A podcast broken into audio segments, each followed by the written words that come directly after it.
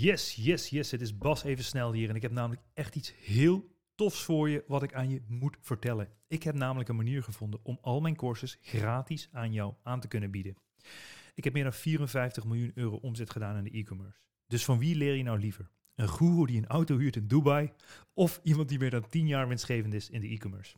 Als je liever niet van de guru leert en bewijs wilt zien van de 54 miljoen euro omzet, schrijf je dan gratis in voor al mijn trainingen op basdeeltuit.nl.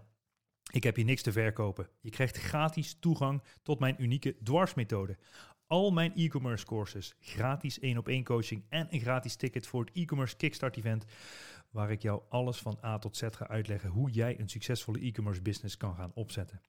Alles is letterlijk gratis. Er zitten er hier geen addertjes onder het gras.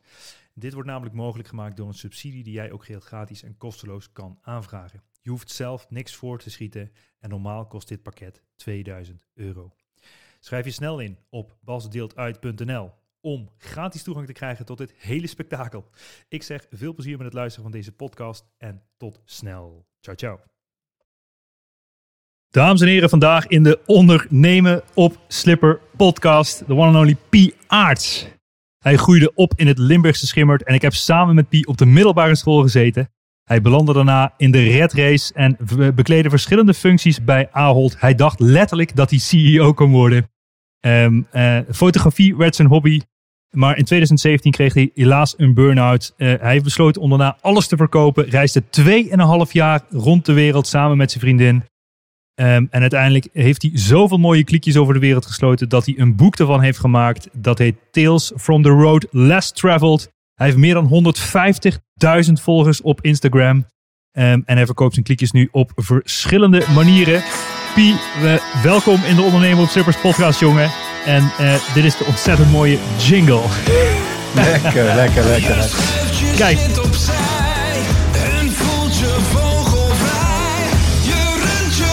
Nice. Werkelijkheid. Bent van de stress bevrijd. Je kraakt de code van het leven nu met zekerheid. Pie, welkom, jongen. Wat een goede jingle. Ja, slag hè? Ja, het, uh, we gaan de code van het leven kraken. Ja, we gaan de code van het leven kraken. welkom, man. Ja, dankjewel. Hoe, hoe oud uh, ben je tegenwoordig? Volgens mij zijn we even oud, of niet? 35. Ja, Is dat oud? gaat hard, hè? Niet normaal, toch? Jij hebt drie kinderen, ik nog geen. Ja, nou, je bent zwanger, toch? Ik niet. Ja, nee. ja, je hebt het geregeld. Ja, Ja, dat zijn andere, dat zijn andere tijden, Ja, man. Tijd gaat hard, man. Tijd gaat hard. Ja. Wanneer hebben wij bij elkaar voor het laatst gezien? Ja, eh, pff, eh, tien jaar geleden of zo. Toen had jij nog een speelgoedwinkel in Utrecht. Ja, dat is echt lang geleden, ja. Ja. Ja, dat is meer dan tien jaar geleden, denk ik. Is Ja. 13, 14 jaar geleden. Ja. Was je, nog, was je langs geweest in die speelgoedwinkel of niet? Eh, ja, toen wel, ja. Volgens mij woonde je er ook naast, toch? Nee, ik woon erboven. Oh, daarboven, ja. ja, ja, ja. Ja, ja. Ja. Ja, er waren nog eens tijden. Gadgets, gadget stores. ja, much has changed. Much has changed. Tof, man. Maar sowieso tof eh, om jouw eh, verhaal eventjes aan de tand te voelen. Want eh, ja, af en toe kreeg ik via via wel eens van... Wow, weet je wat die Pie doet? Dat is helemaal gaaf, jongen. Die reist de wereld rond en maakt een beetje foto's en daar verdient hij zijn geld mee. Maar goed, we gaan natuurlijk beginnen bij het begin, Pie. Want Ja. ja jij, jij bent opgegroeid in Limburg. Ja. ja. Of all places. Net zoals ik. Ja. Eh, hoe zag dat er een beetje uit daar in Limburg? Hoe je, hoe je bent opgegroeid? Nou ja, ik moet zeggen dat hoe ouder ik nu word, hoe meer ik eh, toch wel terugdenk aan die tijd. De afgelopen, ik woon nu eh 10, 12 jaar in Amsterdam. Mhm. En eh, daarvoor heb ik in Maastricht gestudeerd. Dus ik ben wel nog langer dan de gemiddelde Limburger in Limburg gebleven, zeg maar. Ik heb bewust gekozen om in eh, Maastricht op de Hoge Hotelschool te studeren. Dus ik denk nu wel met heel veel plezier meer en meer terug aan die tijd. Hoe onbevangen en eh, zorgeloos en vrij, veel vrijheid ook. Echt, hè? Ja. Als je in de grote stad woont, dan bekruipt het je soms wel. Meer en meer, naarmate de jaren vorderen wel. Ja, nou, we hadden het er ook hiervoor over. Toevallig dat je ook eh, mogelijk zeg maar uit de stad wil gaan Ja. verhuizen. En, Ja. en want wat, wat doet de stad mentaal met jou? Ik denk altijd van de stad maakt je gewoon in je kop ook druk, omdat het gewoon fucking druk is. Nou ja, eh, ik, ik ben wel iemand die prikkels nodig heeft. Ah ja. Dus ik zou, ik weet niet of ik heel gelukkig zou worden van eh, helemaal in mijn eentje in de natuur wonen. Maar ik merk wel dat ik steeds meer behoefte krijg aan eh, rust in mijn hoofd ook. En dat is in de stad toch lastig als je zo vatbaar bent voor, voor prikkels. Hm. Je, als ik door de stad fiets, zie ik allemaal alleen maar dingen die ik wil doen en wil hebben en wil eh, meemaken. En, Ja. en dat heb je hier wel. Ik bedoel, we zitten nu, eh, mensen kunnen het niet zien, maar we zitten nu bij jou. En je- ik heb wel het gevoel dat jij in de natuur woont, vergeleken met Amsterdam. Zeker. Dus dat, eh, ja, dat, dat voel je dan wel, dat verschil, zeg maar. In je hoofd. Ja. Ja, ja mooi. Ehm, en, en be- ben je ook al in het spiritueel pad eh, aan het bewandelen? Of een beetje meer mediteren? Of eh, yoga? Of dat soort fratsen? Of, eh, ja, dat hoort wel vaak bij een burn-out. Hè? dat hoort. Dat is vaak het gevolg van een burn-out. Nou, ik moet zeggen dat ik ben nooit echt eh, vatbaar geweest voor eh, spiritualiteit. Tot het moment dat ik in 2017 echt even tot stilstand kwam. Hmm. En toen zijn we als gevolg daarvan op reis gegaan. De eerste helft van die reis stond heel erg in het teken van rust en tot stilstand komen. En veel mediteren en veel in de Himalaya's geweest. In, kloosters, bij monniken geleefd, wekenlang. Dus dat eh, was voor mij toen heel erg nieuw. En Jess die kwam met dat idee en dat plan. Volgens mij heb jij echt even rust nodig. En volgens mij is het verstandig dat we eh, naar dat soort gebieden gaan. En toen heb ik eerst heel erg gelachen. En later bleek dat de meesterzet. Omdat ik daar echt voor het eerst pas eh, stilstand en rust in mijn hoofd kreeg. En niet alleen voor mijn gevoel. Maar dat je echt gewoon tot, eh, eh, gewoon tot, stop, tot, tot stilstand wordt gebracht bijna. Zeg maar. Hoe zag dat eruit in die kloosters dan? Want, want ik ben heel erg benieuwd. Ik, ik had me opgegeven voor een uh, als je weet wat dat is. Ja, ja, ja. Dat is een tiendaagse meditatieretraite, maar Ja. door, eh, door, in Rusland. Ik zou eigenlijk Ja. in Rusland gaan, maar door corona is dat helaas nog niet doorgegaan. Maar, Ja. maar vertel me hoe dat, eh, dat klooster eruit zag. Daar ben ik heel erg benieuwd naar. Want ik denk dat dit echt een topic is dat je zo tussen je 30ste en je 40ste een beetje tegenkomt. Ja, nou, ik, zei- als ik nu terugkijk, had ik het eigenlijk veel eerder willen tegenkomen. Maar eh, ja, hoe ziet dat eruit? We hebben verschillende retreats gedaan. En de, het retreat wat het meeste inbrek- im- impact op mij, op mij heeft gehad, was de eerste. Eh, daarna is het wel een beetje wordt het gesneden koek, zeg maar. Dus we, eh, vanuit het, ons drukke leven in Amsterdam kwamen we in dat klooster eh, aan de rand van de Himalaya's. Dus aan de voet van het gebergte. En het was een retreat van twaalf dagen. En de laatste drie dagen waren full silence. Dus dan bouw je een beetje op, zeg maar. In het begin is er nog heel erg wennen dat je je telefoon moet inleveren. En, dat en je moet echt even disconnecten van de snelheid van je oude leven. En na twee, drie dagen, dan kom je een beetje in die, die groepsdynamiek terecht. Waar ongeveer 150, eh, en dan noem het even studenten, eh, van alle, walks of life, oud, jong, dik, dun. Eh, en dan groei je een beetje in die groep. En langzaam begin je ook te begrijpen waar het heen gaat. Die, die, die 12, 14 dagen. En op het einde, het grote summum is dat je dan echt drie dagen lang noble silence bent en eh, hebt. En dat je dus niemand mag aankijken, geen oogcontact mag maken, met niemand mag spreken. En dan komt het op het einde komt het allemaal een beetje bij elkaar. En dan ga je weer de deur uit en dan kom je in Kathmandu terecht. En dan is weer een soort van eh, total, eh, total shock. en dan, dan besef je pas vaak wat de kracht kan zijn van langdurige stilte. En toen hebben wij wel met elkaar, eh Jess en ik, Jess en mijn vriendin, toen hebben we wel allebei besloten, oké, dit willen we en vaker doen. En misschien wel terugkerend iets laten zijn de komende jaren. En ik vond het wel bijzonder wat er in je hoofd gebeurt als je bewust over, echt heel bewust stilstaat bij waar je op dat moment in het leven mee bezig bent. Zeg maar. Ja, want dat gebeurt veel te weinig natuurlijk. Ja, vind ik wel, ja. Ja. Nee, en dat is denk ik ook, dat is denk ik het mooie, dat je stilstand je veel brengt. Weet je, ik bedoel, ik heb de biografie van Steve Jobs ook gelezen. Ja. Die heeft dat ook exact hetzelfde gedaan. En die zegt, ik heb eigenlijk mijn focus te danken aan dat ik überhaupt ehm, in een klooster heb gezeten. Of in, hij heeft volgens mij in India gezeten met verschillende mensen. Dat hij daar zijn focus vandaan heeft gehaald. Ja. Voel jij dat ook zo? Dat je daar een deel van je focus aan te wijten hebt wat daarna is gebeurd? Of niet per se? Nou, ik sta wel. eh, Ik moet zeggen dat boeddhisme in het algemeen wel echt een impact heeft gekregen op mijn leven. De filosofie erachter, niet zozeer. Ik ben geen practicing boeddhist nu, maar heel ver van zelfs. Eh, maar eh, ik heb het wel iets verder doorgetrokken dan dagelijkse meditaties. Dus ik probeer ook echt bepaalde die denkwijze en die leefwijze te integreren in het westerse leven, wat heel moeilijk is. Maar dat zorgt er wel voor dat, dat ik dingen makkelijker in perspectief kan plaatsen. Zeg maar. Dat ik mezelf niet meer zo snel gek laat draaien door eh, impact van buiten of van binnen. Ja. Dus ja, het heeft mij heel veel rust en eh, het klinkt heel zweverig allemaal, maar het heeft me heel veel bezinning gebracht ook. Ja, En, zin, en, en juist in die zoektocht naar zingeving, want dat is een van, de me- een van de belangrijkste redenen waarom ik weg wilde uit het corporate leven, zeg maar. Heeft dit heel erg geholpen om puzzelstukjes op een plek te laten vallen. ja. Maar goed, dit, deze wijsheid, om het zo maar even te noemen, komt niet uit de lucht vallen. Met vallen en opstaan eh, ben je hier gekomen, zeg maar. Dus als je dan, als je terugkijkt, want je kwam, eh, je was klaar met je, je middelbare school. We hebben allebei op het Stella Maris gezeten in, in Meersen. Mooie tijden. Waren Mooie mooie tijden, ja. We deden samen een cabaretshow en al dat soort fratsen daar in elkaar draaien. Dat waren nog eens tijden, ja. Ja, heerlijk. Ehm, maar, maar goed, je, toch, iedereen valt een soort van in de, ja, ik noem het maar de val. Die dan de Red Ja. Race heet. Maar hoe, hoe ben jij erin getrapt en uiteindelijk ook Ja. weer uitgekomen? Ja, het is wel een hele, het is wel een hele journey geweest, moet ik zeggen. Maar kijk, ik ging op een gegeven moment naar, ik weet niet waar jij, waar jij heen ging, naar Haarlem, naar Stellemaris. Ja, ja ik ben... Eerst naar eh, Utrecht, toch? Nee, ik, ben er, ik heb eh, na- eerst Haarlem, daarna Oh, ja. Utrecht. Ja. ik heb in Haarlem gestudeerd. Nee, ik kwam op de Hoge Hotelschool terecht in Maastricht. En daar waren, eh, ben ik nog steeds, nog steeds heel dankbaar voor die tijd. Want die tijd heeft me echt gevormd tot wie ik nu ben. Ik was toen 19 en eh, ja, dan kom je vanuit eh, de middelbare school. Ik had eh, tot op dat moment nog nooit in een vliegtuig gezeten. Wij, wij reisden niet als familie vroeger niet ver. Wij gingen gewoon naar Italië, naar een camping of naar Frankrijk of naar Spanje met de auto. Dus vliegen was voor mij helemaal nieuw. Dus ik kwam op de hotelschool terecht met alleen maar alfa mails, zeg maar, die eh, al de hele wereld hadden gezien. Dus ik was heel erg groen en ik moest heel erg wennen in het begin. Maar in die vier jaar ben ik heel, heel erg in een soort van pressure cooker gevormd tot wie ik nu ben. Maar ik ging toen ook meteen geloven in, eh, in, de, in de dromen van al die mensen op de hotelschool. Namelijk de volgende CEO van een hotel moet je worden. Of de volgende CEO van een groot corporate bedrijf. En, en daar hoort dan bij dat je doorstudeert. Dus ik ging op een gegeven moment vanuit de hotelschool maar dan maar een master doen. Want dat ging iedereen doen. En die ronde ik binnen anderhalf jaar af. En toen ging iedereen een soort van traineeship doen bij een groot bedrijf. En dat ben ik toen ook maar gaan doen. Zonder daar eigenlijk bij stil te staan. Wil ik dat wel? En wat gaat het me brengen? En past het eigenlijk bij wie ik ben?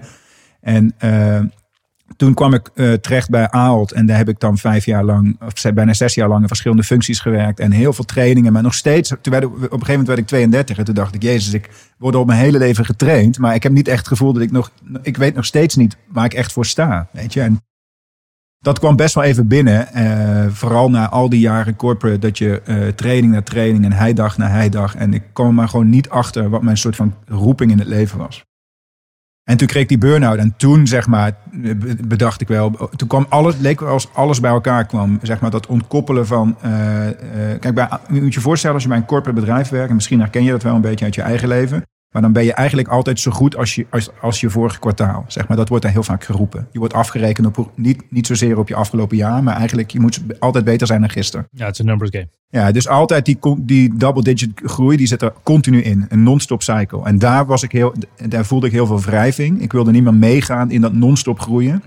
En dat is nu 2020, zijn we drie, vier jaar verder. Ook eigenlijk bijna niet meer te bedenken dat er een bedrijf zo'n credo heeft. En dus er is de afgelopen jaren best wel veel gebeurd.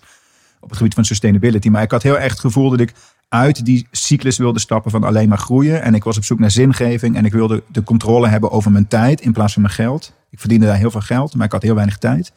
Dus ik was heel erg, ja, een soort van millennial eh, problematiek gewoon. Daar, zo voelde het ook heel erg. En toen heb ik in 2017 besloten, oké, dit is dan denk ik een soort van calling dat mijn lichaam me terugroept en zegt van, eh dude, je gaat nu even chill doen. Je gaat nu even rust nemen en nadenken wat je de afgelopen tien jaar gedaan hebt. En die kans heb ik soort van aangegrepen om dan ook maar echt in het diepe te springen. En fotograferen deed ik wel als soort als hobby. Eh, en het voelde heel eng en heel ver weg om dat fulltime te gaan doen. Maar ik werd wel door mijn eigen lichaam gedwongen. En toen ben ik, ja, op, heb ik op, nee, dat zal ik nooit vergeten, op 9 mei 2017 besloten om eh, te stoppen met werken. Terwijl ik nog heel, helemaal niet hersteld was van die burn-out. Maar om het wel gewoon te doen, zeg maar. En nu zitten we hier. Dat was de Magic Day, 9 mei 2019. 2017. 17. Ja, Oké, ja, Ja. Vier, ja, een kleine vier jaar geleden. ja bijna. Sick. Eén zin triggerde me heel erg. wat je net eh, in het begin zei. Dat ging iedereen doen. Hè? Dus dan denk je van, oké, eh, follow the crowd, zeg maar. Het is alsof je bij de kudde schapen bij elkaar loopt. Ja. En eh, er, Ja. zit, er, zit, ja, er zit eigenlijk geen zwart schaap tussen. Maar alle witte schapen lopen dezelfde kant uit. Heb je dan het gevoel dat jij een van die witte schapen was die dezelfde kant uit liep met dezelfde stroom en niet zeg maar ja, het zwarte schaap was die tegen de stroom in durfde te, te redden op dat moment? Ja, maar het wordt je ook niet makkelijk gemaakt. Hè? Als je kijkt naar de, eh, hoe de maatschappij is ingericht, dan wordt het niet toegejuicht om die andere kant op te lopen. Het is juist, eh, ik, ik voelde heel erg dat, en ik was daar misschien ook wel best wel vatbaar en nog steeds wel voor bepaalde vorm van peer pressure. Maar ik voelde ook een verantwoordelijk, verantwoordelijkheid richting mijn ouders en een verantwoordelijkheid richting mijn vrienden. En je bedenkt allemaal externe factoren, behalve luisteren naar wat je echt zelf verwacht, van wat, wat je, eigen, echt je eigen verwachtingen zijn. Dat lukte mij op de een of andere manier nooit. En eh, toen ik op een gegeven moment mezelf die vraag begon te stellen: van wat als ik nou alleen maar aan mijn eigen verwachtingen wil voldoen in plaats van de verwachtingen van hoe God knows who, zeg maar. En dat moest even binnenkomen. En dat het heeft echt even anderhalf jaar of zo geduurd. Dat ik dacht van oké, ik ga nu gewoon eens proberen keuzes te maken die alleen maar gaan over wat ik zelf van het leven verwacht. En niet wat de maatschappij verwacht, of je ouders of je vrienden, of eh, je opleiding of je diploma of whatever. Ja. En welke... Nou ja, en toen kwam ik erachter dat ik heel graag iets wilde teruggeven. In plaats van iets. Ik was al jaren voor mijn gevoel alleen maar aan het nemen en het consumeren. En eh, ik wilde iets terugdoen voor de planeet. Dat speelde heel erg. Maar ik wilde ook iets achterlaten. Als in, ik voelde wel dat ik iets, een soort van skill had. Namelijk het vastleggen van verhalen in beeld. En daarmee een groot publiek bereiken. En eh, echt een soort van eh, advocate worden voor een bepaalde eh, manier van denken of leven. En dat wilde ik graag uitstralen op, op een groter publiek. En dat is nu langzaam is dat een beetje aan het groeien. Bizar, man. Ja. Ehm, maar vooral, ik, wat ik wilde vragen, welke tips zou je hebben, zeg maar, als mensen nu in die, in die fase zitten dat ze denken van, hey, ik werk voor een ander. Eh, in coronatijd laat denk ik Mhm. sowieso heel veel mensen nadenken waar ze nu überhaupt mee bezig zijn. Dus ik denk dat dat goed is aan deze tijd, Ja, ja. eh, als je het zo mag noemen. Maar eh, welke tips zou je hebben voor mensen die nu werken, misschien wel voor een corporate of voor een baas, en dat ze denken van, ja, ik doe eigenlijk wat de ander van mij vraagt, maar ik doe eigenlijk helemaal niet wat ik zelf wil of doe of kan, weet je. En welke tips zou je hebben voor, die, voor diegene die nu luistert, die denkt van, hey, what the fuck. Nou ja, ik, Ik kan, ik kan en mag mijn eigen keuze maken. ik moet ook wel, eh, daar moet ik ook wel echt eerlijk over zijn. Ik bedoel, wat mij heel erg geholpen heeft in het bouwen van die fotografiedroom, is het feit dat ik juist zo lang in loondienst heb kunnen doorbouwen daaraan. En dat ik juist mijn rekeningen kon blijven betalen. En dat ik juist niet die transitie heel koud heb gemaakt en die overstap gewoon van A op B gewoon heel hard. Dus ik heb jarenlang dat heel gradually gebouwd. Ja. Dus als ik één tip kan geven aan mensen, dan is als je, als jij een baan hebt, en zeker nu in coronatijd, die gewoon prima is en die jouw rekeningen betaalt, en je hebt ook een droom, dan laat dat rustig in elkaar overlopen. Precies. Weet je, maak het niet voor, je legt voor jezelf er zoveel druk op als je ervoor kiest om Ja. van de een op de andere dag. De, ik, ja, zo klinkt het bij mij ook. En 9 mei 2017, dat was de dag. Maar ik was wel al vijf jaar lang bezig met dingen te vormgeven, klanten te zoeken, het hele model in te richten. Dus eh, het, van de buitenkant ziet het heel vaak zo, zo uit bij mensen die hun leven omgooien. Van de een op de andere dag doe je het. Maar zo werkt het in de praktijk natuurlijk nooit. Nee. Dus bouw gewoon lekker rustig door en kijk in hoeverre je... Ik bedoel, ik werkte bij Ahold ook gewoon fulltime.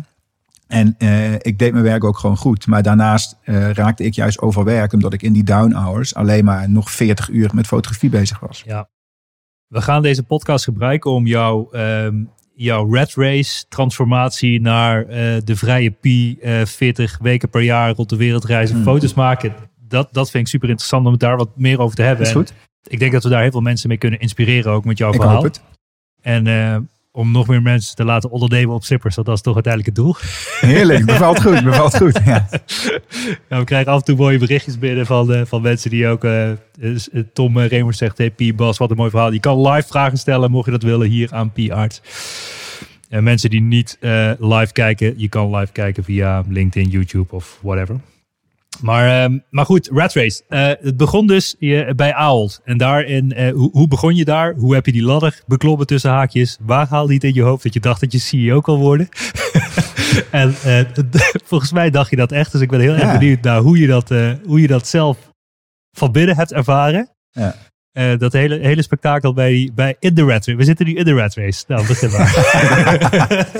Oh, de chaos was dat zeg. Mijn güte. nou, eh nee ja, kijk. eh, ik, ik moet zeggen dat eh, mijn, mijn, mijn DNA-structuur... Ik ben heel erg OCD, ik ben heel erg perfectionist. ik hou heel erg van structuurtjes en controle en zo. Dus dat, dan heb je de wind wel in de zeilen als je CEO worden, zeg maar. Hmm. Dus ik had er best wel vroeg in de gaten dat door mijn, mijn- het, hoe ik zelf ben opgevoed... is je moet hard werken om iets te bereiken. Weet je, mijn ouders die hebben een hele leven super hard gewerkt... Eh, en dat is zo, zo zijn mijn broer en ik gewoon, dat is altijd bijgebracht, dat dat zeg maar, dat is regel 1. Maar dat is natuurlijk een dodelijke cocktail als je heel erg de controle zelf over alles wil hebben en niks uit handen durft te geven. Dus toen ik op een gegeven moment eh, dat in de gaten kreeg, toen kon ik de touwtjes ook wat meer laten vieren. En dat is eigenlijk hoe, hoe de eerste eh, breuken kwamen in, de, in die droom om CEO te worden. Ik bedoel, het is, kijk, als je, toen ik van de weg eh, eh, op de universiteit, toen ging letterlijk iedereen om mij heen voor Shell werken, of voor Heineken, of voor Philips, of eh, Unilever. Eh, ik, ik, had marketing gestudeerd, in de, vooral met een, een scriptie geschreven in de fast-moving consumer goods. Dus ja, dan ga je gewoon zelf helemaal geloven dat dat de enige route omhoog is. En je wordt alleen maar de hele dag geconfronteerd met het succes van CEO's. En dan vooral CEO's van grote bedrijven. En, dat, en dus je, hoe ik ook binnen werd gehaald. Bij, hoe je, ik denk hoe al die trainees worden binnengehaald in zo'n corporate traineeship. Is you are the next CEO, man. En er is niet echt ruimte om dat niet te worden. Ja, dat is niet wat ik tegen jou zeg. En dat wordt letterlijk tegen jou gezegd. Ja, en ja, ja, goed. En dus ik viel er heel erg voor. Want ik had toen heel erg het gevoel van... Oké, nou, dat eh, sounds, like, it sounds like a plan. en ik had ook het gevoel dat ik dat wel kon, weet je. Dus de eerste twee, drie jaar bij Aalt waren gewoon echt... De bomen groeiden tot in de hemel. Ik kreeg ene na het andere vette project. En ik ging er echt geloven dat het mogelijk was. En het waren en niks ten nadele van, eh, die, van die tijd. Want eh, het bedrijf maakte ook alles mogelijk om die droom te realiseren. Alleen er was niet echt veel ruimte om een keer stil te staan. Kijk, ik- wat heel grappig is, is op de hotelschool heb ik ooit een eh, soort van toelatings... of ik weet niet precies wat voor test het was... maar ik heb een test gedaan, die heette de Berkman-test. En dan word je getest op heel veel verschillende beroepsprofielen. En het, volgens mij was dat in het jaar één. En daar kwam iets super creatiefs onderaan de streep uit. En dat heb ik nooit kunnen plaatsen. Ik heb wel eens die dan moet je een jaar vier wordt weer teruggegrepen naar die test. En dan moet je die klapper weer openslaan. En, toen, en, en op, de, op de universiteit heb ik die klapper weer open gedaan. Dus best wel een paar keer in tien jaar lang een paar keer naar gekeken. En altijd gedacht, hoe, hoe kan het joh? Hoe kan, ik ben toch gewoon veel strategischer. En ik ben toch gewoon een leider. En ik ben toch helemaal niet zo creatief. En totdat ik op een gegeven moment dus fotograaf word. En, en toen was ik thuis mijn kast aan het opruimen. Toen kwam die klapper weer tegen. Dat is denk ik anderhalf jaar of twee jaar geleden. En toen deed ik hem weer open. En toen dacht ik, fuck, ze hadden gelijk. Weet je, het is gewoon, nu doe ik eindelijk pas na tien jaar lang zoeken en geloven in iets wat misschien nooit gaat gebeuren, viel het allemaal op zijn plek. En daar stond dus in eh, geadviseerd beroep muzikant. Weet je, dat soort dingen stonden in die test. Ja, ja, ja, en dat is ook het mooie. En al die testen komt het woord ondernemer niet eens voor. Hè? Nee, dus je kan, nee. eh, je kan alle vragen invullen, maar het Ja. woord ondernemer komt er niet in voor. het is alleen maar gericht op wat kan ik worden. Ja, wat, welk beroep, wat ga jij precies doen? Ja. Ja, ja. Ja, het is heel freaky. En toen dacht ik voor het eerst van, eh, oké, ja, het, het heeft even geduurd, maar we zijn er, zeg maar. Wauw. Ja. Wauw.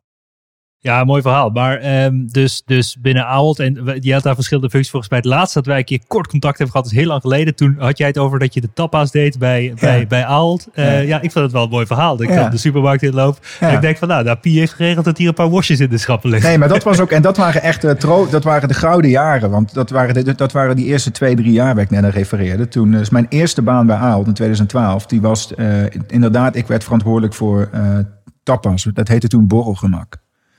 Zo heette die categorie binnen Oh ja. Albert Heijn. Dus Ja, dat is die, eh, die drie voor vijf euro. Wat, ja, wat is dat? ja, en dat was één grote puinhoop, die, eh, die categorie. En toen heb ik heel erg die ondernemersgeest daarop losgelaten. Van oké, als ik dit ga doen, dan wil ik de volledige vrijheid. Mhm. En dan bedenk ik wel hoe we dit gaan aanpakken. En dat werd echt een mega succes. En dat klinkt raar als ik dat nu over mezelf zeg. Maar wij, deed, wij draaiden gewoon indexen. Die hadden ze nog nooit gezien op die, op die afdeling, zeg maar. Ja. Er kwam echt rook uit de fabrieken. Letterlijk. Nice. Tappashappies. en we, we hebben gewoon een heel simpel model. Gewoon ronde prijzen, ronde bakjes. Hele eh, eh, straightforward, in-your-face communicatie. En het werkte gewoon. Juist. En mensen kochten opeens niet één, maar gewoon vijf bakjes in elke, in elke run. Ja. En dat ging echt als een trein. En daar heb ik wel geleerd, als, je, eh, als, ik, als ik mijn vrijheid krijg, dan kunnen hele mooie dingen gebeuren. Maar wat er vervolgens gebeurde binnen die carrière, is dat ik heel erg beperkt werd in mijn, werd in mijn vrijheid. Want ik kreeg ik opeens allemaal, toen viel ik in die politieke slangenkuil. En toen moest je eh, alles verantwoorden, verantwoorden voor tien verschillende directieleden. En elk, elk idee en elk plan wordt helemaal platgeslagen. Er zit geen ondernemerschap meer in, geen vrijheid. En toen ben ik helemaal, helemaal gedraind op energie. Dat ik echt dacht van, tering, joh, ik zit hier gewoon al vier jaar lang alleen maar ballen hoog te houden. Zodat andere mensen punten kun- kunnen scoren, snap je? Ja. En die ondernemersgeest van die, van die, van die tapasjaren, die was eruit. En eh, ja, dan brokkelt het een beetje af. En nu heb ik die ondernemersgeest weer helemaal terug. Want nu ben ik mijn eigen baas. Juist.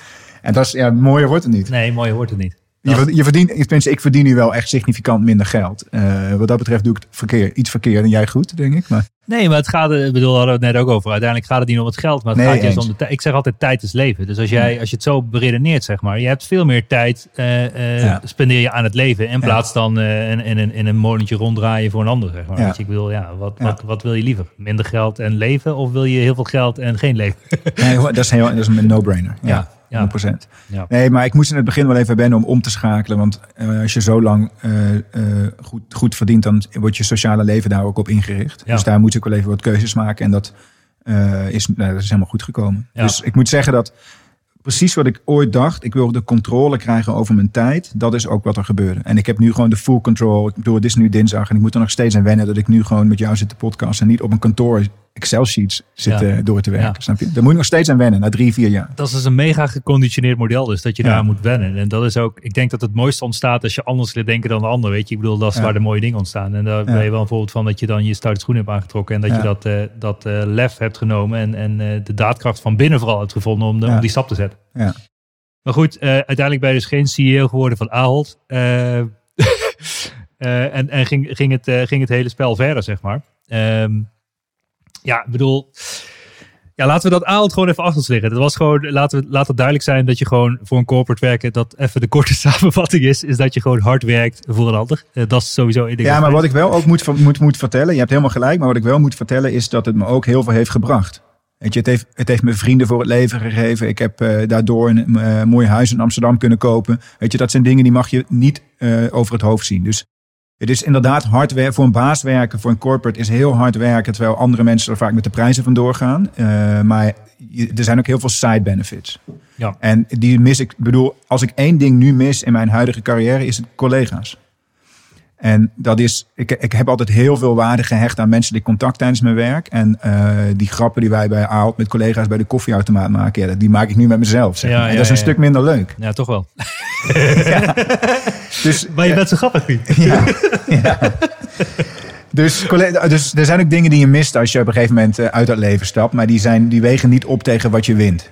Ja. Zeg maar. Dus dat moet snap wel even. Ja. Maar goed, voor alles eh, kun je je het naar je eigen hand zetten, weet je. Ik bedoel, ik herken het wel. Op een gegeven moment heb ik ook iedereen eruit geknald. Dan had ik een virtual team. Denk oh ja, nu ben ik in één keer alleen, zeg maar. Moet ik het zelf gaan bedenken? Nou ja, weet je, heb ik een abonnementje op een flexplek genomen. Als ik, als ik behoefte heb aan wat mensen om me heen, dan ga ik op zo'n flexplekje zitten. Ja.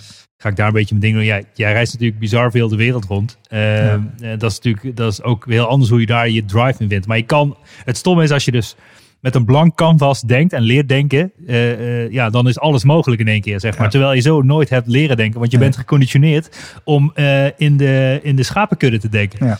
En als jij dan als zwart schaap gaat denken, weet je, dan dat is nice. Nou, wat ik ook heel erg merkte, is dat je ook geconditioneerd bent om een plan te hebben. Als in, ik, dat misschien, misschien niet zozeer iedereen in Nederland, maar ik voelde me heel erg geconditioneerd vanuit, niet alleen vanuit mijn opvoeding, maar ook vanuit mijn achtergrond, wat ik gestudeerd heb. Van, you need a plan, man. Hmm. eh, Je kunt niet opeens iets gaan doen zonder plan. Je kunt niet vertrouwen dat het goed komt in de toekomst. Je Nee. moet dat eh, volledig in controle hebben. Ik denken aan uh, Raccoon. Die hebben dan, eh, you're following the man with a million dollar plan.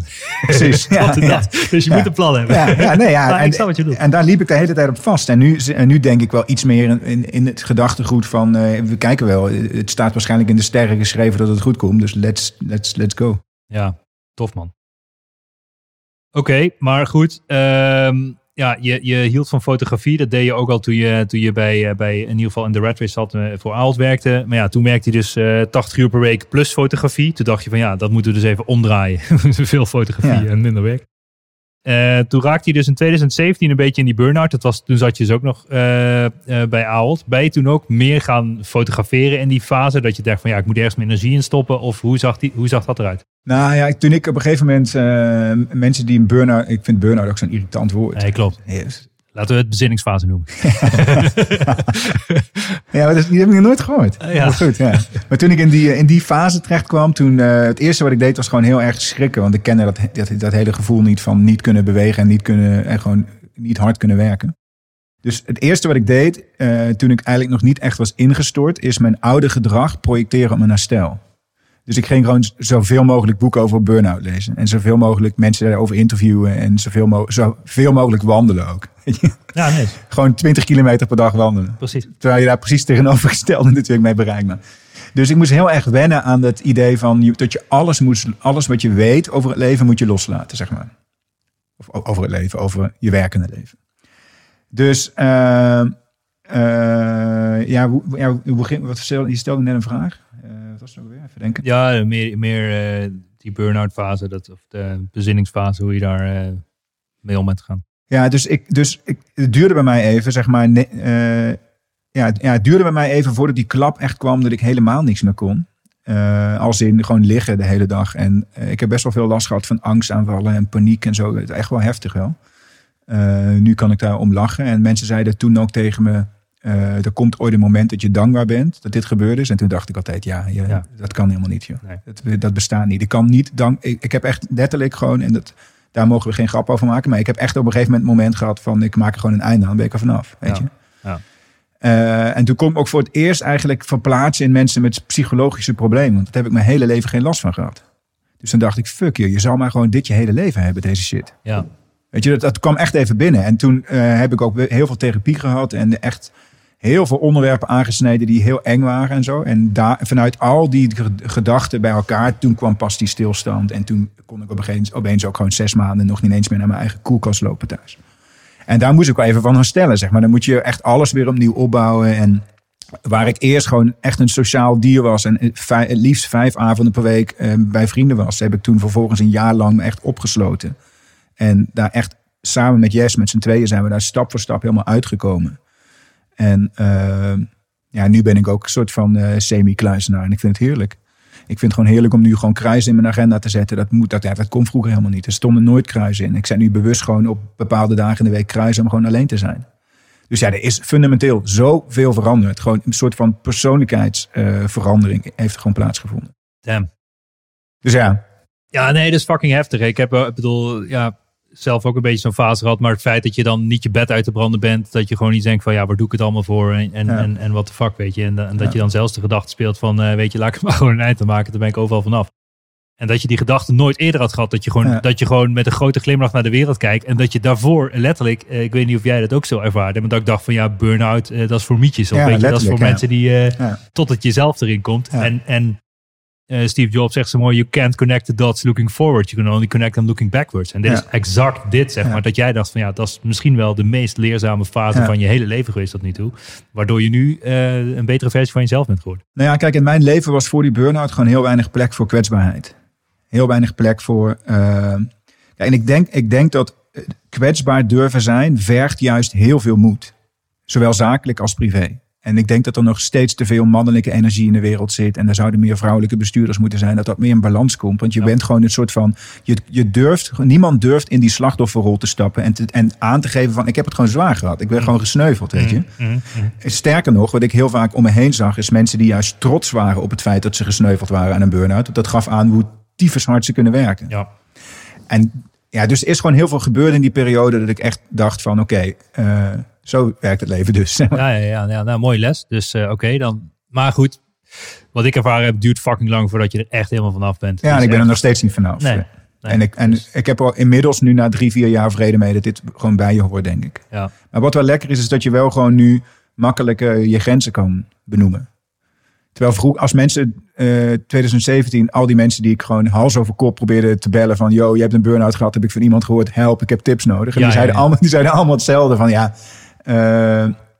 daar, en allemaal dingen waar ik echt van schrok. En nu kan ik die dingen allemaal gewoon heel chill plaatsen. En nu zeg ik diezelfde dingen tegen mensen die mij bellen. Snap je? Juist.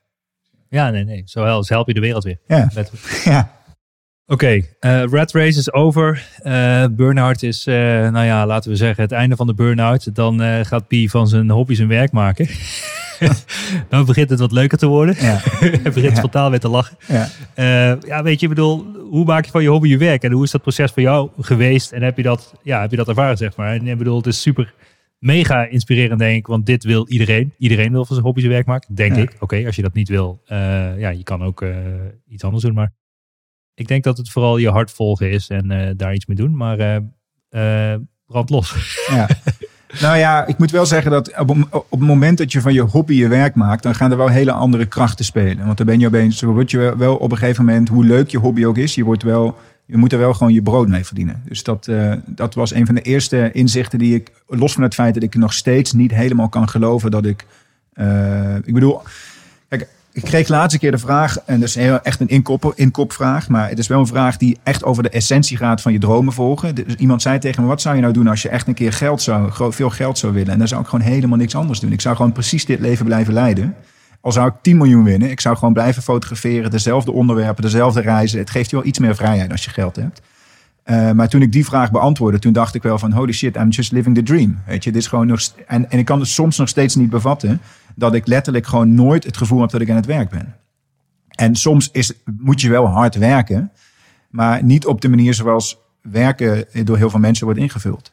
Nee, het, geeft dus- je, het geeft je nu energie in plaats van dat het kost. Ja, ja, en ook al moet ik, ik bedoel, ik heb, eh dat is een heel ander verhaal, maar ik heb nu tijdens corona een hele grote fundraising campagne gelanceerd, waarbij we 700.000 dollar in één maand hebben opgehaald voor door COVID getroffen gebieden in Afrika.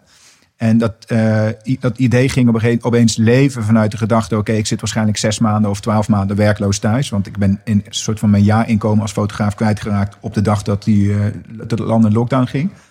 En eh, zelfs dat, wat echt heel hard werken was, echt twaalf uur lange dagen, zoveel mogelijk geld ophalen, dat heeft geen minuut gevoeld als werken. Terwijl het niet echt over mijn eigen fotografie gaat. Dus het toont alleen maar aan dat als je gewoon een soort van visie en een droom en een groter plan voor jezelf hebt, eh, dat alles wat daaraan bijdraagt, dat dat niet, niet, dat heeft mij nooit als werken gevoeld. Freaking epic, man. Dus, dus je hebt even is bizar. 700, 700 kareltjes opgehaald voor, voor Ja. Afrika of zo. Voor, Ja. Om COVID uit de wereld, of ja, in ieder geval te helpen. Ja. Maar hoe, hoe, hoe doe je eventjes 700k ophalen dan? Is het, Nee, ja, kijk, ja, nee, dat is een goede vraag. Ja. Eh, en, eh, en, en het is, dus was pure donatie dit. Het heeft niks met jouw eigen geld te maken, of wel? nee, nee, nee, nee, nee, ik zou willen dat ik zoveel geld zou verdienen. Ja, nee, precies. Maar dit, dit is toch bizar? Nee, dus, Dus- ja, nee, maar ik denk, ja, het is een, eh, dan gaat het gesprek een hele andere kant op. Maar de- ik denk niet minder interessant. Want het toont wel heel erg aan dat als je zelf ergens in gelooft, dat je andere mensen kan overtuigen om in hetzelfde te geloven. En wat gebeurt is met, het, eh, met eh, die campagne, die heet de Prince for Wildlife. En ik heb het samen opgezet met een fotograaf, eh, dus met z'n tweeën uit Oostenrijk. En dat, dat, die, dat idee begon te spelen toen in maart de wereld op slot ging. En wij tegen elkaar zeiden van, yo, wat zou er eigenlijk in Afrika gaan gebeuren als echt de hele wereld op slot gaat? En toen kwamen we er met z'n tweeën ook best wel snel achter van, ja, dit wordt echt één grote puinhoop. Want al die mensen die afhankelijk zijn van het toerisme, die gaan hun werk verliezen. Die gaan weer naar, naar, naar de stroperij grijpen en de gevolgen daarvan zijn niet te overzien. En dat is letterlijk wat er gebeurde. Dus toen hebben we eigenlijk vrijwel direct in de derde week van maart gezegd, oké, dan gaan wij daar iets aan proberen te doen. Dan gaan we waar we kunnen helpen.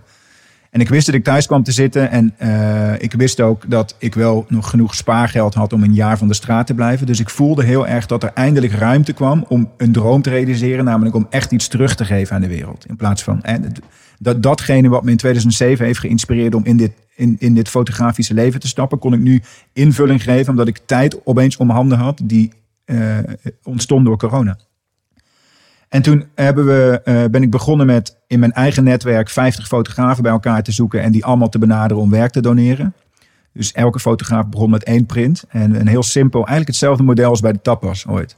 Gewoon één prijs, één product. eh, en dat gewoon helemaal de markt in proberen te stouwen via social media. Geen enkele traditional media feature gehad in vier weken tijd. Dus we zijn een model beginnen te bouwen waarbij we voor 100 dollar prints verkochten. En 100% van de opbrengsten ging naar het goede doel. Eh, de kosten werden gesponsord. Dus we, ik had een deal gesloten met eh, een printpartij, met een printlab.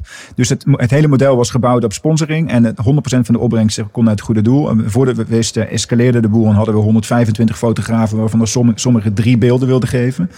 Dus we hadden honderden beelden ter verkoop in limited editions van 50. En die gingen gewoon als warme broodjes. Dus mensen kochten het gewoon alsof het, alsof het gratis was bijna. En juist omdat iedereen wel, de timing was natuurlijk goed. Dus iedereen wilde bijdragen aan een beter Afrika. En iedereen snapte op een gegeven moment wel dat de impact van COVID heel erg groot was op dat soort gebieden. En toen, ja, zo met de droom, zeg maar, toen wij startten, was om een ton op te halen en dat te doneren aan een goed doel. En dat hadden we binnen 24 uur. En toen wist ik, oké, dit gaat groot worden. Dit moet, ik moet dit nu vastpakken en helemaal uitbouwen tot de laatste druppel. En de laatste druppel was 7 ton. Uh, maar als we niet gesloten waren, uh, na vier weken hadden we een miljoen gedaan. Want het bleef maar doorlopen. Dus, en welk platform zat je dan? Uh, alles is via Instagram gebouwd. Dus we hebben een Shopify page als landing platform. En de traffic is helemaal vanuit Instagram gekomen. Dus wat we. Dus kijk, ik, ik heb altijd geloofd in het inzetten van. Ik bedoel, deze campagne heeft bewezen dat je geen traditionele media meer nodig hebt om een campagne te bouwen. Exact. Dat het gewoon volledig op social kan. Ja. En uh, wat we gedaan hebben is door de, de, de collective power van die 125 fotografen, die allemaal best wel een grote following hadden, om die gewoon in te zetten. En om, uh, precies wat ik net zei, als je zelf ergens in gelooft, kun je met, met, door middel van die reach andere mensen ergens in laten geloven. Juist. En deze campagne die is gewoon helemaal community-based, community-driven geweest op het gebied van uh, wij geloven erin dat we kunnen bijdragen aan een betere wereld, terwijl COVID rondwoekert in Afrika. geloven jullie er ook in? Oké, okay, doe dan mee. En dat ging gewoon heel hard. En kijk, ook, ook weliswaar de kwaliteit van de beelden was gewoon heel hoog. En we hadden hele grote wildlife fotografen... Uh, die normaal gesproken nooit onder de x aantal euro's verkopen. En die deden nu mee omdat het op persoonlijke titel ging. Wauw. Eh, Dus dit, is het, zeg maar, dit was het puntje van de ijsberg. We zijn nu bezig met plannen voor een tweede editie. Misschien wordt het een jaar, jaarlijks evenement. Misschien gaan we een boek maken. Misschien eh, eh, zit, ja, ik bedoel, de, eh, the sky is the limit. Maar episch, maar eh, zij- eh, zijvraag. Je hebt de Shopify, heb je al het geld opgehaald. Ja. Eh, heb je niet een soort van, ik, ik ken iemand die ook een crowdfund was gestart op zijn eigen platform. Heb je niet een soort van vergunning nodig om al dat geld op je eigen rekening te ontvangen? Nee, dus wat wij gedaan hebben is... eh ja, goede vraag. Ja, Eh, dat is een van de eerste dingen die ik moest uitzoeken. Ja. Ik heb veel geleerd de afgelopen periode. Nee, maar de, dus wat wij gedaan hebben is... we zijn op zoek gegaan naar een eh, één partij die we alle geld wilden geven. En we hebben nu gekozen voor African Parks. Dat is een hele grote NGO die in, eh, in 20 verschillende landen in Afrika werk doen. En die hebben in Nederland hebben die een eh, Europees fundraising kantoor. En die hebben in de Verenigde Staten hebben ze een internationale fundraising kantoor. En we hebben het geld direct laten doorsluizen naar hun rekening. Dus zij hebben een, soort van stichtingsstructuur. Waarbij ze geen belasting betalen over eh, incoming charity. En eh, ik wilde het eerst via een eigen rekening doen, maar dat was al heel snel uit de lucht, dat plan. Dus het geld Ja, is ja. gewoon direct. Dat heeft Nederland nooit bereikt. Het is gewoon direct naar Amerika. Je hebt gewoon je, je, je Stripe-account of whatever het was, gewoon gekoppeld Juist. aan hun rekening. Ja. En het ging gewoon boom daarheen. En jij dus was we hebben- de driving man erachter. We hebben African Parks, hebben we de Shopify-account laten bouwen. Dat alles via hun kanalen gaat. En wij waren gewoon de marketing eh, power erachter. Wauw. Dus wij, ik heb er geen euro zelf aan verdiend. Eh, dus wij hebben helemaal pro deo gewerkt, zes maanden lang. En het hele eh, back- back-end systeem gebouwd. En gewoon een soort van gedoneerd aan African Parks. Dus ja, de kosten waren ook nul. Want de enige kosten die we hadden waren, was papier en inkt en, en verzendkosten, zeg maar. Ja, dus dit is de kracht van, eh, van toch van influencers ook. Van mensen, Ja. fotografen die allemaal bereik hebben. En Ja. die bij elkaar zetten en samen iets moois neerzetten. Ja. En dat is, zo, zo kan je super mooie dingen neerzetten. Dat zie je maar weer. Ja, en zolang het maar gewoon, eh, wat wij echt geprobeerd hebben vanuit de eerste minuut, is dat het heel erg vanuit het hart voelde. Als in wij, eh, x aantal fotografen, willen echt iets bijdragen en doneren. Want je moet, kijk, wat je moet voorstellen, wat, het, wat ik het meest bijzondere vind aan deze hele campagne, is dat die 125 fotografen op 15 maart 2020 ook allemaal werkloos zijn geworden. Ja. Want die werken alleen maar in Afrika en de hele wereld ging op slot. Ja. En toch hebben wij dus 125 mensen gevonden die bereid waren om sommigen hun beste werk te doneren in tijden van complete crisis. En dat toont aan dat dat gewoon, ja, die community spirit van deze campagne was gewoon, heb ik nog nooit ergens meegemaakt. En ik bedoel, 700.000 dollar is, niet veel, is wel veel geld, maar is ook niet veel geld. Nee, Het is een druppel op een gloeiende- plaat in Afrika. Maar er was nog nooit in de geschiedenis van eh, African fundraising in deze structuur in zo'n korte periode zoveel geld opgehaald. Dus dat geeft wel aan wat de kracht kan zijn van mensen bij elkaar brengen. Vet. En waar heb je die mensen allemaal gevonden dan? Gewoon puur Instagram of? Ja, eigen netwerk. Dus de eerste 50 zijn gewoon bevriende fotografen waar ik al jarenlang contact mee heb. En die Ja. had ik al vrij, die waren natuurlijk vrij snel eh, game, zeg maar. Die zeiden meteen van, yo, dit is echt extreem briljant. Wij doen mee. Ja. En toen hebben we geprobeerd om via hun netwerk, oké, van als je meedoet, dan moet je eigenlijk ook zelf drie mensen aandragen. En dat is gewoon heel snel gegaan. Juist. En voordat we wisten, eh, kijk, op een gegeven moment, eh, ik, ik ben eindverantwoordelijk geweest voor het cureren van de gallery. Dus op een gegeven moment hadden we zeg maar tussen de vijf en de 6000 aanmeldingen van fotografen die mee wilden doen. Maar we moesten op een gegeven moment gewoon afstoppen. Want ja, het is, het is organisatorisch aan de achterkant gewoon niet te organiseren om zoveel prints. te- Dus we hadden veel meer kunnen verkopen Wow. als we meer mankracht hadden gehad. Dus toen we op een gegeven moment het hele handeltje gingen afdrukken en eh, in met het lab, en met mijn printlabs in de Noordwijk. Dus ik, daar werk ik al jaren zelf mee. En eh, daar kwam langzaam ook de boodschap binnen dat we 7000 prints gingen vershippen, zeg maar.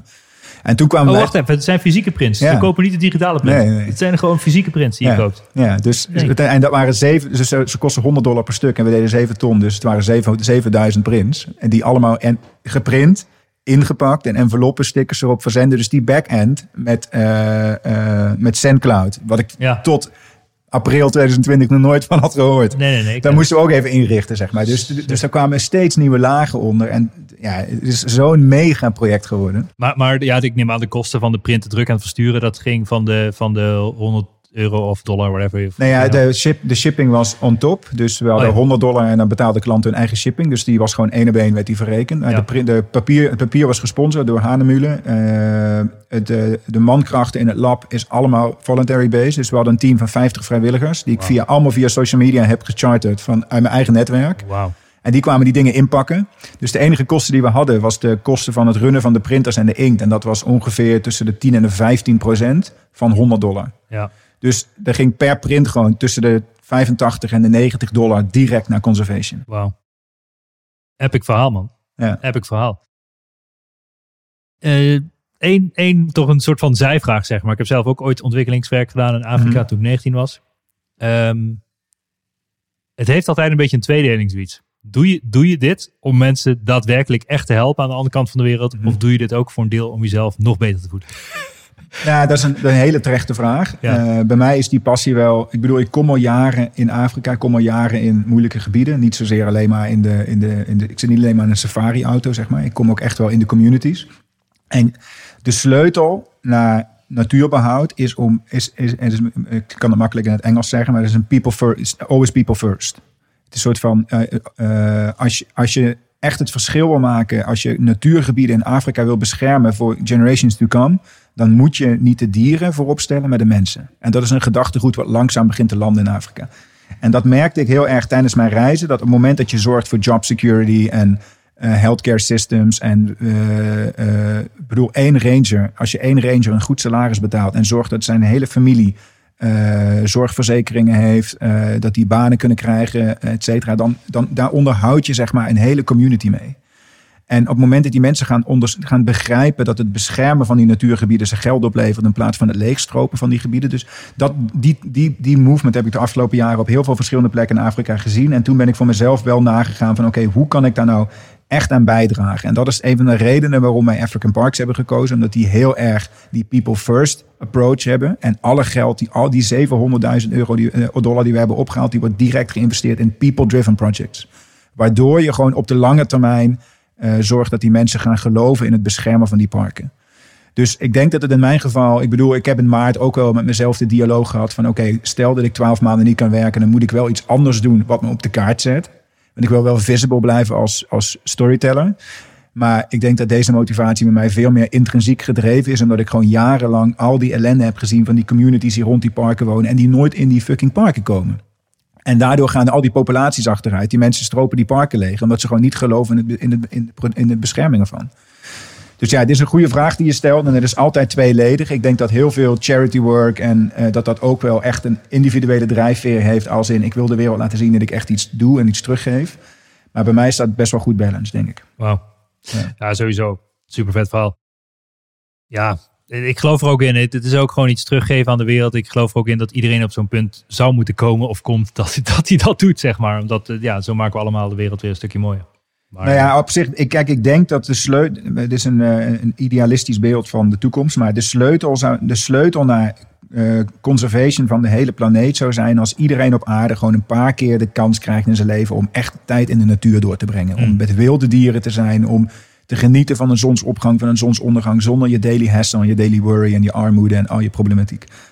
Het, het kan niet. Ik bedoel, de, de, dat zal nooit gebeuren. Maar eh, juist het feit dat ik de afgelopen jaren zoveel tijd heb doorgebracht in de natuur. en echt de essentie heb leren begrijpen van in de natuur zijn. Dat, zorgt, dat is gewoon een continue drijfveer om dit soort projecten te blijven doen. ja ik, ik voel dat helemaal, man. Ja. Ik voel dat helemaal. Ik geloof, ik geloof er ook helemaal in. Ik denk dat we in de westerse wereld, of hoe je het ook wil noemen, de natuur volledig kwijt zijn. Ja. En dat, eh, dat daar eh, misschien wel de antwoorden op de meeste vragen liggen, zeg maar. Ja, niet alleen het, de relatie met de natuur verandert, maar ook de doordat onze relatie met de natuur verandert, verandert de relatie tussen mensen onderling en de, verandert de relatie met jezelf. Ja. Zeg maar, dat is allemaal chain reactions. En ja, ik denk dat door terug te gaan naar de essentie van samenleven en coexistence, en ja, dat is lastig, want er zijn gewoon steeds meer mensen en steeds minder plek. Maar ja, het is een struggle. Mooi gezegd, man. Ja. Gezegd. Hey, maar ehm, nu gaan we het over het praktische werk hebben. Want jij, eh, je, je vertelde even tussen neus en lippen door voordat we gingen. Ja, ik reis ongeveer eh, afgelopen... eh, hoeveel jaar heb je 40 weken per jaar ongeveer gereisd? Ja, bijna acht jaar denk ik. Bijna acht jaar lang heb je... Nou, Ja, de la- zeggen, de tussen de laatste- 20 en de 40 weken per jaar Nou, de, de, laatste vier, de laatste vier jaar waren niet representatief voor de komende vier jaar, denk ik. Omdat de laatste vier jaar vooral aan de teken stonden van het maken van het boek en van het produceren van werk en mezelf op de kaart zetten. Dus de laatste vier jaar heb ik echt tegen de 40 weken per jaar gereisd. En de vier jaar vooraf daaraan, toen ik nog in loondienst werkte, toen eh, eh, eh, wij hadden bij, bij Aalt hadden we, dat, dat is echt bizar veel, maar 50 vakantiedagen toen ik Mhm. begon. En ik was elk, elke, elke dag die ik vrij had, was ik in India te vinden of in Patagonië of in Afrika om, om maar verhalen te maken. Dus ik, ik, ik lieg als ik zeg dat ik al acht jaar lang 40 weken per jaar reis, maar ik lieg niet als ik zeg dat ik dat al vier jaar lang heb gedaan. Vet. Dus dat is, dat is heel vet, dat is heel hectisch. Eh, het vergt Ja, veel eh, planning. goed, ja, dat ook, ja. Weet Ja. je, bedoel, ik zeg vet. Ik, ik, ik, stelde je ook de vraag voordat we gingen opnemen van ja, is het niet ook heel hectisch eh, dat reizen en je continu verplaatsen en allemaal dat soort dingen. Kijk, het klinkt als een droom, laat ik het zo zeggen, maar het heeft natuurlijk ook een keerzijde, zoals elke droom heeft. Eh, eh, maar, maar ik bedoel, eh, ja, je, je, je, je schiet klikjes over de hele wereld en je vertelt een verhaal daarmee en dat breng je naar buiten. En, en, en dat wordt dan in dit geval een soort van beloond door heel veel volgers op Instagram of wat dan ook. En, en ik bedoel, daar zit natuurlijk ook, we gaan het dadelijk nog even over de social dilemma hebben, maar, eh, maar gewoon eh, überhaupt dat je die klikjes maakt en een verhaal vertelt. Eh, hoe ziet dat er in de praktijk uit? Jij, jij, hoe maak je nou de vetste klikjes? Hoe kom je bij de graagste stammen in Afrika terecht, Hmm. waardoor je die opportunity hebt zonder dat je eh, een knapper tegen je hoofd krijgt of Ja. wat voor rare dingen je ook meegemaakt. Ik bedoel, Daar ben ik ook heel erg benieuwd naar. Maar, maar ja, hoe krijg je dat voor elkaar om, om überhaupt de vetste foto's te schieten over de hele freaking wereld? Ja, eh goede vraag, man. Er is ook niet echt een, er is niet echt een formule voor die ik, eh, die kan, die ik, soort crack the code. Maar ik denk dat je, wat heel belangrijk is, we leven echt in een tijd van echt volledige content overkill. Verhalen zijn overal, beelden zijn overal. Op elke telefoon zitten tegenwoordig vier camera's. Weet je, dus ja, waar gaat het heen? Ja, dus, el- elke versie wordt er ook eentje meer. Ja, ja, ja, ja, ja, ik zal dat kijken naar een iPhone 12. Die heeft er vier volgens mij. Ja. Ja, Ja, waarom? ja. gewoon dat kan. Ja, dus eh, verhalen worden door iedereen gemaakt. En het zijn van fotograaf was nooit al een beschermd beroep, maar is nu al helemaal. Is echt, staat heel erg onder druk. Dus iedereen kan zichzelf fotograaf noemen. Dus ik denk dat je fundamenteel als verhalenverteller of fotograaf moet je echt iets anders doen om met je kop boven het eh, veld uit te steken. En ik ben er vrij snel achter gekomen dat eh, twee dingen daarin belangrijk zijn. Eén is dat je verhalen maakt die echt dicht bij je eigen hart liggen. Eh, dus dat je echt luistert naar je intuïtie. En twee, dat je verhalen maakt die echt voor, over je, die, die, die, die je dus niet maakt voor je omgeving, maar voor jezelf. En eh, toen ik dat eenmaal een beetje in de gaten begon te krijgen, en toen kwamen vanzelf ook de onderwerpen wel een beetje bovendrijven. En toen ben ik voor mezelf een soort van blueprint gaan maken van wat wil ik nou achterlaten als fotograaf, waar sta ik voor, niet alleen als fotograaf, maar ook als mens. En heb ik geprobeerd om die creatieve identiteit te laten matchen met mijn persoonlijke identiteit. En dat is een hele lange zoektocht geweest. En ik zit nog steeds midden in dat proces. En ik ben erachter gekomen dat ik heel erg op zoek wilde gaan naar, die, naar verhalen die gaan over de exploring the disconnect. Dus over, juist over die veranderende connectie tussen mensen en hun omgeving, tussen mensen onderling, eh, et cetera. Ja, en dan komen er vanzelf wel gewoon verhalen. Ik bedoel, ik heb al een voorbeeld te geven. Ik heb al jarenlang een fascinatie voor gaucho-cultuur in Patagonië. En ik wist altijd, ik heb altijd al geweten, ik ga daar ooit een keer heen. Ik ga daar ooit een keer een bijzonder verhaal over maken. Die, op, die vrijheid van die open pampa's, dat le- samenleven met de elementen van de natuur, eh, de, de solitary existence van die mensen die op die paden over die vlaktes gewoon maanden in een eentje zijn. En het heeft me altijd heel erg gefascineerd. En eh, zo ontdekte ik dus dat ik een verhaal wilde maken over die cultuur. En dan, dan, bijt je je vast en dan doe je onderzoek. En voordat je het weet zit je twaalf maanden lang onderzoek op Google te doen. En scientific papers te lezen over gaucho's. En ik sprak op een gegeven moment een professor die aan een universiteit in eh, Patagonië was gepromoveerd op Gaucho Existence en de, hele cultuur. En die gaf me weer boeken die ik moest laten vertalen van het Spaans naar het Engels. En vervolgens lezen en bij hem terugkomen. En toen zei hij, oké, nu heb ik respect voor je. Nu link ik je door aan eh, persoon X en Y. En dat was dan een Gaucho-familie. En daar konden we over de vloer komen. En zo, zo groeien die, dat soort verhalen. En uiteindelijk komt daar een verhaal uit wat heel echt niet alleen nog nooit op die manier gedaan is, maar ook heel erg dicht bij je eigen values en beliefs ligt. En uh, dat is de manier waarop ik mijn carrière ben gaan bouwen. En zo kwamen de verhalen in Afrika boven water. En we zijn in Papua geweest. En heel veel gebieden waarbij ik het gevoel had dat ik ook iets kon brengen. En alleen maar versus iets kon halen, zeg maar. Dus dat ik echt een rol kon spelen in uh, uh, het begrijpelijk maken van andere manieren van leven. En alles in, in het licht van die zoektocht naar exploring the disconnect. Dus als je dan zegt van hoe kom je... Ik bedoel, kijk, als je mij op Instagram volgt... dan zie je vooral heel veel uh, uh, de uitingsvorm daarvan. Namelijk, dan ben ik twee weken op locatie in Afrika en dan schiet ik een verhaal. En ziet er allemaal super vet uit. En dan denkt iedereen, holy shit, dat wil ik ook. Hoe, hoe doe je het, weet je? Maar wat niemand ziet is dat je 12 maanden, 16 maanden, 18 maanden voorwerk in dat soort verhalen hebt. Vanuit mijn bureautje op een zolderkamer in Amsterdam.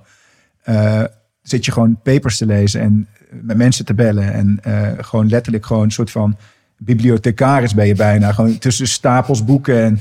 En, om maar gewoon iets te zoeken wat heel dicht bij jezelf ligt. En uiteindelijk, als je daar dan heen gaat en je gaat het vastleggen, dat is dan twee of drie weken. En dat is het moment dat het, dat is Indiana Jones. Weet je, dan ben je gewoon helemaal op reis met, en, met je camera. En, en dan ga je wat terug in je hok om alles te editen en weer nieuwe verhalen te bedenken. Dus aan de, aan de buitenkant ziet het toch vaak spannender uit dan het daadwerkelijk eh, is, zeg maar, dat leven. Ja, ik zeg altijd niks is wat het lijkt. En dat is Nee. maar weer, eh, dat is, dat is maar weer, het, is niet veel anders. Maar bizar, dat je zoveel research moet doen natuurlijk voordat je zo'n stam binnenkomt. Lijkt natuurlijk Ja. ook ergens wel logisch. Want, maar eh, wat ik interessant van je zegt, je komt niet alleen maar dingen eh, halen, maar je komt ook dingen brengen. Dus je, la- je probeert ze in, maar wat kom je precies brengen bij dat soort stammen en hoe, in welke vorm doe je dat? Ja, het is, een, eh, het is, het is glad ijs, hè, dit, eh, dit terrein. Want je ziet, eh, we hebben bijvoorbeeld in Papua hebben wij gewerkt met stammen die echt leven on the verge of extinction. Dus dan moet je echt voorstellen dat wetenschappers zeggen dat het over vijf jaar gewoon klaar is. Dus dan kun je jezelf altijd de vraag stellen: is het goed dat ik hier überhaupt ben in the first place? Weet je, is het of ik kom hier een verhaal ophalen en dat ga ik in de wereld vertellen, wat eigenlijk potentieel de power heeft om zo'n stam nog verder naar het randje te duwen. Want nog meer mensen zien het en nog meer mensen willen erheen. En de, de, zeg maar de toerisme is, kan vaak, heeft ook heel veel, heel veel positieve inv- invloeden, maar kan ook heel veel negatieve invloeden hebben op eh, de hoedanigheid van culturen die niet te veel in aanraking komen met de buitenwereld. Dus dat is een vraag die ik mezelf elke keer opnieuw stel. Eh, wat ga ik überhaupt ergens doen? Wat, wat kom ik brengen? Wat, wat denk ik mee terug te nemen? Wat voor verhaal ga ik vertellen? En who's benefiting? Weet je? En wat ik denk dat heel belangrijk is in 2020, als je dat soort eh, eh, fragiele eh, ecosystemen of cultuurlijke systemen bezoekt, is dat je altijd je moet kunnen loskoppelen van je eigen ego. Dus dat je ten alle tijden moet kunnen zeggen: Ik kom hier naartoe om een verhaal over jou te vertellen. En wat ik daar verder aan heb, is niet relevant. Dus dat, dat, dat, dat, en dat valt of staat met kwetsbaarheid. Weer de roze olif, olifant in de kamer Super waardevol dit. Extreem, extreem belangrijk om jezelf dus gewoon los te koppelen van eh, hoe belangrijk jij zelf bent. En jij komt een verhaal vertellen over deze mensen waar zij zelf iets aan moeten hebben. En ik denk dat dat ontkoppelen van je ego, en dat is natuurlijk in het leven op heel veel gebieden is dat het probleem, ego. Maar dat is de, dat, daar zit het eh, onderscheidende vermogen eh, als verhalenverteller of, story, of journalist of, story, of fotograaf of whatever. En dat is moeilijk, want je komt dus wel een gebied binnen waarin mensen Kijk, wat ik geleerd heb de afgelopen jaren door eh, over de wereld te reizen, is dat er een soort van een cultu- culturele paradox plaatsvindt tussen eh, het oosten en het westen. En eh, dat, die paradox is dat het mensen in het westen, en dan noemen we de eerste wereld even het, even het westen, maar dat die heel erg veel bezig zijn met bezinning en met consciousness en meditatie en yoga en allemaal ideeën die een origine hebben in het oosten. En naar stilstand en rust en weet ik het allemaal, en zingeving. Terwijl mensen in het oosten, een soort van de derde wereld, om het even zo uit elkaar te trekken, dat praat wat makkelijker. Dat die juist heel erg bezig zijn met westerse idealen, met dromen realiseren, met welvaart, met voetbalshirtjes, met eh, Nike, Nike schoenen, met iPhones, whatever. Dus die paradox van twee verschillende bewegingen die in tegenovergestelde richting bewegen, dat zorgt er uiteindelijk voor dat er een soort één generieke massa ontstaat met mensen die allemaal dezelfde dromen en idealen hebben, een soort van one big grey mass. En dat is precies wat je ziet gebeuren wereldwijd nu, dat mensen dus eh, allemaal, we zijn, worden allemaal hetzelfde. En daarnaast zit er nog een soort van laag van individualisering en digitalisering, waarbij we helemaal ontvreemden van elkaar. Dus als ik in dat soort gebieden kom, in, of het nou Papua is of Oeganda of eh, eh, weet ik veel waar, dan probeer ik juist heel erg te genieten van het feit dat ik dan twee, drie of vier weken gewoon me helemaal kan loskoppelen daarvan. En juist, eh, ik probeer dan altijd met die stammen en met die mensen mee te leven in hun dagelijkse routine en zo weinig mogelijk bezig te zijn met preconceptions die je hebt van die plek en om echt mee te gaan in hun ritme. En eh, ik denk dat daar ook uiteindelijk de kracht zit van niet alleen het boek, maar ook van de verhalen. Dat ze gewoon heel erg vanuit dat gedachtegoed zijn gedocumenteerd. Als wij naar Oeganda gaan en we gaan op zoek naar eh, een bepaalde stam, dan leven we met die mensen in hun eigen omgeving. En dan gaan we mee in hun gebruiken en rituelen. En als dat vier weken moet duren, dan is het maar vier weken afzien. Maar ik denk dat je dan pas echt een verhaal kan vertellen. Vet man. Maar ik kreeg een beeld voor me dat Pi eh, in de ribboe staat met een grote peniskoker eh, voor zijn eh, unit. Is dat een beetje hoe ik dat moet Dat is, dat is precies hoe het gaat. Ja? Nee, nee, nee, nee. Nee, nee, nee, mijn maat hebben ze helemaal niet, joh. Zo klein maken ze die dingen niet. Maar eh, nee, Ja, nee, nee. gebruiken rituelen. Ik bedoel, het zijn ook gewoon, ja, whatever. Noem eens wat rare gebruiken rituelen Nee, ja, als die je wel hebt meegedaan. Nee, ja, eh, ik kan er wel wat voorbeelden van geven. In Papua, eh, daar, hebben wij met die mensen gegeten, gezongen, gedanst, gebeden. Daar, oh, daar heb ik het meer over. Het is niet zozeer dat je daar aankomt en een toeristenpakje aantrekt, zeg maar. Nee, maar we, kijk, en, eh, die, wat, die, ik zal die tijd nooit, nooit vergeten met Korowai-stam in, eh, in West-Papua in Indonesië. Hebben wij vier weken lang eh, met die mensen in die, die. Moet je voorstellen dat die mensen gewoon. die leven van het bos. Dus zij zijn. Dat is een van de laatste plekken weer op de hele wereld waar nog. Er zijn wel bij- invloeden van buiten. eh, maar daar moeten we misschien een andere podcast over doen. Maar eh, dat zijn die mensen die, die, le- die leven 100% van het bos. Dus die eten van het bos. Er zijn geen mon- monetary systems. Er, zijn, er is gewoon alles wat jij weet van het westerse leven bestaat daar niet. Dus als je zo'n systeem binnenkomt, dan duurt het ook even eh, een paar dagen voordat je überhaupt dat allemaal hebt kunnen laten landen. En dan duurt het vervolgens nog een week of één, twee voordat je een relatie opbouwt met die mensen. En dan eigenlijk pas nadat je die relatie hebt opgebouwd, kun je pas beginnen met documenteren en vastleggen. Dus ja, dat, je, moet, je moet daar gewoon de tijd voor nemen. En dan leef je dus met die mensen 30 meter boven de, eh, eh, boven de grond in hutten gebouwd van hout. Eh, om te ontsnappen aan eh, alle beesten die eh, in, het bos, in het bos leven, zeg maar. En ja, wat ik net al zei, je eet met die mensen, je kookt met die mensen, je danst met ze, je slaapt met ze. Je doet alles samen om gewoon te voelen hoe, het, hoe dat leven is. Dus ja, dat, dus eigenlijk leef je hun leven zonder die peniskoker. Dat is eigenlijk het enige, het enige wat ontbreekt. Maar, wauw, man, dit is toch, dit is toch gewoon, ja, Ja. Het, is super, het lijkt me super spannend ook, al die Ja. avonturen. Dat is, het, dat is toch het vette. Het gaat ergens ook wel om de spanning en het avontuur en het hele verhaal erachter natuurlijk. En dat, ja, dat is toch wel wat jou ook voor een deel drijft, lijkt me. Nou ja, wat mij het meeste inspireert is dat als je die, in die gebieden bent, dan lukt het je gewoon elke keer weer, lukt het mij elke keer weer opnieuw om dus. eh, het is ook een soort van een zoektocht naar de, eh, naar de origin of existence. Dat is het voor mij heel erg. Dat ik heel erg. Kijk, wat je ziet dat in de, in de westerse wereld wordt beschaving, denk ik, vaak omschreven als. eh, eh, water uit de kraan, een dak boven je hoofd, eten op je bord. Dat is een soort van beschaving. Maar als je naar dat soort gebieden gaat, dan kom je er juist achter dat beschaving heel erg gaat over de spiritual connection die mensen hebben met de natuur. Dan gaat het heel erg over de connectie die mensen hebben met elkaar. Ik bedoel, als je naar dat soort gebieden gaat, of het nou Myanmar is of eh, weet ik wat voor landen waar mensen echt nog heel erg, waar die familiaire banden heel, en Afrika bijna overal, dan merk je dat mensen liever opscheppen over hoe gaaf hun familie is dan over, dan over hoe groot hun huis is. Weet je? En die, juist dat is voor mij zeg maar de essentie van beschaving, in plaats van eh, dat ons hele leven is zo ingericht op comfort. En daar gaat het niet over. Daar, er zijn- daar overleven gewoon mensen. Day-to-day survival is daar gewoon het credo en niet zozeer comfort. En voor mij is het gewoon heerlijk om naar dat soort plekken ga- te gaan. Om je helemaal los te kunnen koppelen van die, die behoefte aan comfort. En om gewoon mee te gaan in, in wat ik vind dat echt beschaving is. Namelijk contact met elkaar en Mm. contact met de natuur en et cetera. Zou je jezelf stretchen om dit langer vol te houden? Eh, Ik bedoel, ik heb natuurlijk ook aardig wat gezien in de wereld. En bijvoorbeeld in Mongolië heb ik ook hetzelfde ervaren met, met, met de Gurs. En ik weet niet of je in Mongolië bent geweest. Nee. Maar het zal vergelijkbaar zijn als die stammen, zeg maar. Dat je Ja. gewoon, ja, eh, ze hebben niks, ze leven van de natuur, allemaal dat soort dingen.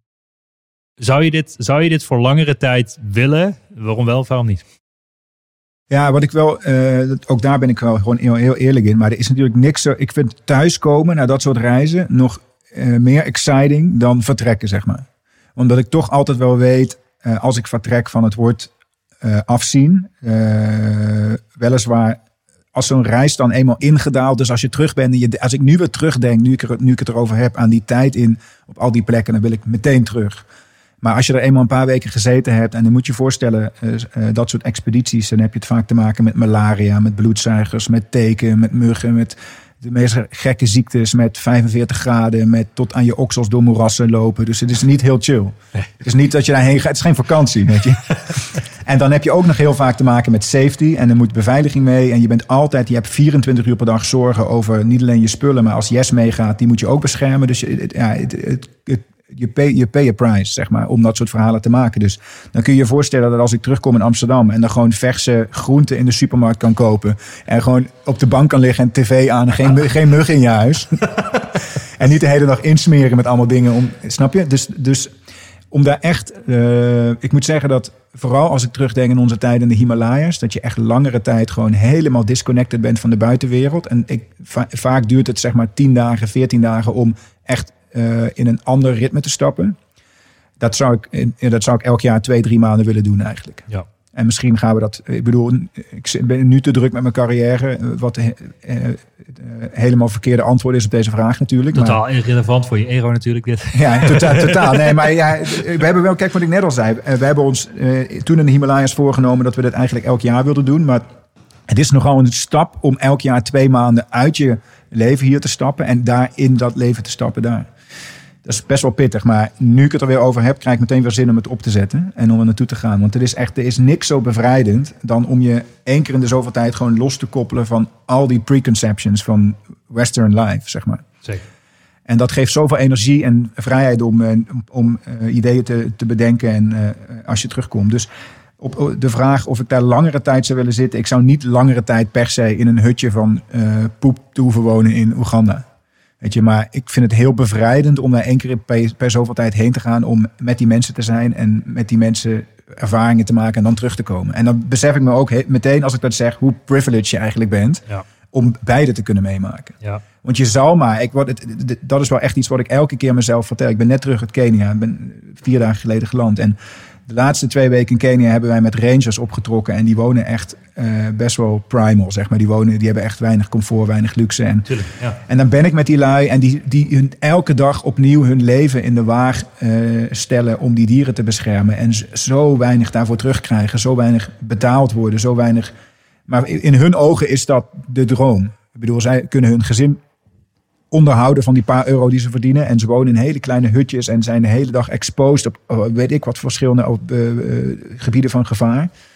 Maar dan ben je weer terug en dan besef ik wel altijd hoe extreem privileged we toch gewoon zijn om in Nederland te wonen. En gewoon dat het hier gewoon veilig is. Weet je? Ja. Dus dat zijn allemaal inkoppers. Maar ik denk wel dat het heel erg belangrijk is om dat te realiseren. Als je veel aan het buitenland komt, hoe extreem goed we het hier hebben. Ja, nou, ik geloof er wel in dat we hier zijn om te dienen, zeg maar. En dat, dat doen die gasten natuurlijk in extreme vorm. En Ja. in de westerse wereld is dat soms een beetje zoek. Dat je dan denkt van, oh, ik ben hier eigenlijk om iets te geven in plaats van Ja. te nemen, zeg maar. Dat is ook precies wat jij Maar zegt. moet je je voorstellen dat alle mensen dezelfde dedication zouden hebben als die rangers. Alle mensen op aarde. Ja. Ja, dat kun je je toch bijna niet voorstellen. nee. Ja, dus, Het zou veel ja. problemen oplossen. ja, heel veel problemen. Ja. ja. Dus Maar ja, het is eh, ego, greed, weet is je, dat zijn wel dingen die gewoon, die krijg je to- toch niet uit de mens. Dat gaat gewoon niet gebeuren. bizar. Vet verhaal, man. En waar gaat je volgende trip naartoe? Nou ja, ik moet zeggen dat eh, mijn, mijn, dit jaar zag er voor mij iets anders uit dan hoe het zich nu ontvouwt. Zeg maar. 2020 was voor mij echt een kanteljaar waarin ik drie hele grote projecten had gepland. Eh, die me ook echt wel qua carrière verder gingen brengen. Eh, Ik kan niet, heel veel, niet te veel over vertellen, want twee van die projecten gaan wel nog doorgeschoven worden. Eén is helemaal afgeblazen. Eh, dus dit jaar was eigenlijk wel echt een ander jaar. We ha- hadden een heel ander jaar moeten zijn dan wat het nu is. Dus mijn laatste reis in februari was naar Siberië. Daar heb ik een groot project gedaan over de migratie van een eh, herder, herdervolk. Eh, en toen ben ik teruggekomen. Toen ben ik in lockdown gegaan eigenlijk tot aan Kenia. En daar ben ik net van terug. Dus eh, ik heb eigenlijk voor het eerst in de afgelopen vier jaar nu een lege agenda. Al dan niet gedwongen. eh, omdat letterlijk niks meer kan doorgaan. En alle budgetten zijn natuurlijk ge- gesneden. En eh, veel vliegverkeer is nog steeds... Veel landen zijn nog steeds dicht. Dus ik, weet, ik heb nu eigenlijk niks, niks gepland tot aan de kerst. Ik ben nu bezig met een nieuw verhaal... wat mogelijk in Tanzania gaat plaatsvinden. in Begin volgend jaar omdat dat Tanzania, Tanzania en Kenia en Zuid-Afrika inmiddels zijn de enige drie landen die toeristen nu toelaten in Afrika. Dus eh, het is een beetje roeien met de riemen die we hebben. Maak je dat rustig of onrustig? Dat je nu niks kan doen tot en met eh, de kerst? Nou ja, eh, Ja, niks doen is groot nou, woord, nou, ik, heb al heel veel, ik heb al heel veel werk te doen, alleen weinig betaald werk. Dus dingen stapelen zich altijd wel op. Maar ik moet zeggen dat ik best wel, ondanks dat ik wel, als dit moet, zeg maar, deze pandemie moet ook geen jaar meer duren, want dan ga ik financieel ook zeg maar onderuit. Maar ondanks dat ik die druk voel, heb ik wel gewoon een soort van rust. eh, dat ik erop vertrouw dat er wel weer iets ga- gaat komen, zeg maar. Met name vertrouwen, is denk ik belangrijk. Ja, dat, en dat, dat is iets wat ik nooit heb gehad. En al die jaren voordat ik in de fotografie stapte, toen was er gewoon geen vertrouwen. Toen was hard werken, was, dat creëerde vertrouwen. En nu komt dat vertrouwen meer vanuit binnen. Dat je echt denkt van letterlijk wat jij net zei. Trusting that the dots will somehow connect in the future. Dat gevoel, zeg maar, dat bestond nog nooit. En dat is nu langzaam gewoon aan het groeien, waardoor ik die rust nu wel heb. En kan denken van ja, Ik had dus altijd een beetje een soort van het, het plan van als ik dan geen fotograaf meer ben, dan kan ik nog in een kroeg werken. Maar die zijn ook allemaal dicht nu. ja, precies. Dus, Dus ja, ik weet het niet. Geen idee. Als, er, als, eh, als over een jaar nog steeds lockdown is en geen vaccin en eh, de hele wereld op slot, dan is dat de realiteit en dan moeten we daarmee dealen. ja, sick. Ja. Vond het echt een mega vet verhaal. Ik ga even kijken of ik iets van vragen hier eh, en uit deze dingen kan destilleren. Moet Even kijken of ik... eh, eh, Oké, ik tik er gewoon even eentje aan. Vraag voor Pia allereerst. Lach je hier te zien? Zie je zelf juist door deze ervaring niet nog een keer een hele bewuste terugkeer maken in de corporate wereld? Vraagteken. Denk je Nou niet ja. dat je juist op deze ervaring heel succesvol kan zijn? Vraagteken. Diep respect voor je stap. Rick van Pul.